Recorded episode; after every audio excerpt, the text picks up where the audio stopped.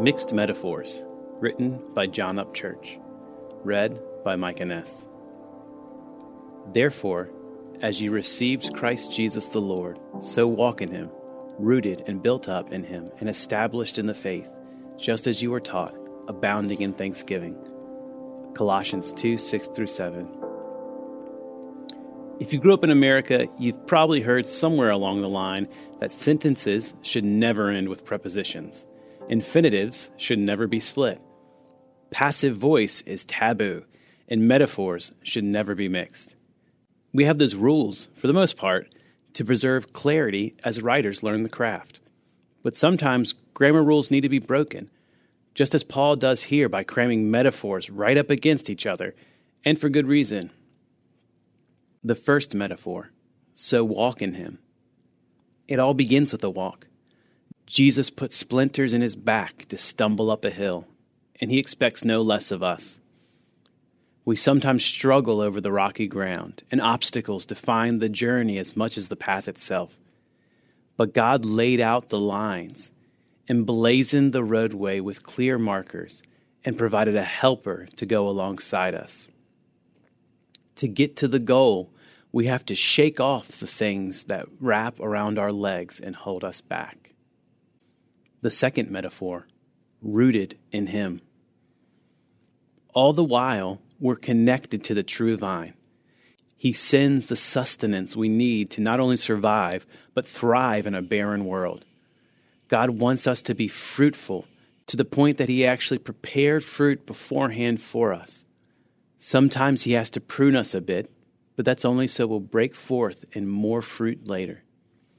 The third metaphor built up in Him and established in faith. But we need structure to make all this happen a steady trellis. Christians, walking, fruitful Christians, rely on sure foundation, a rock solid cornerstone, and the living walls of fellow believers apart, we're just a piece of drywall, but together, we're an impressive, if imperfect, house. So, in one sentence, Paul makes us out to be walkers on a journey, plants with deep roots, and a living building. He would never have passed a modern writing course, but he gets the point across just the same.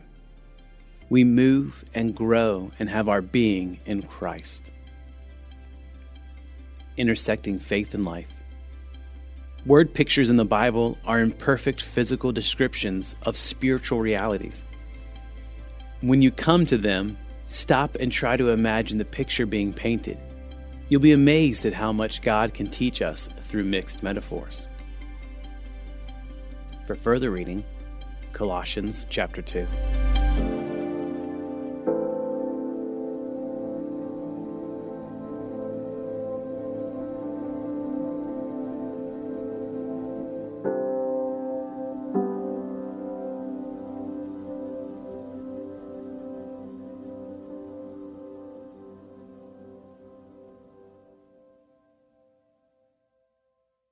In a recent survey, parents reported that 52% of homeschooled children need learning accommodations. These parents need practical advice, encouragement, and hope to fuel their homeschooling efforts. The Empowering Homeschool Conversations podcast is where parents gain wisdom on how to teach unique learners successfully at home, like Laura, who recently told us, I needed this episode. I don't need a fancy curriculum or need to be a special ed teacher to teach my son. You have given me hope. To listen now, go to Life Audio or search Empowering Homeschool Conversations on your favorite podcast app.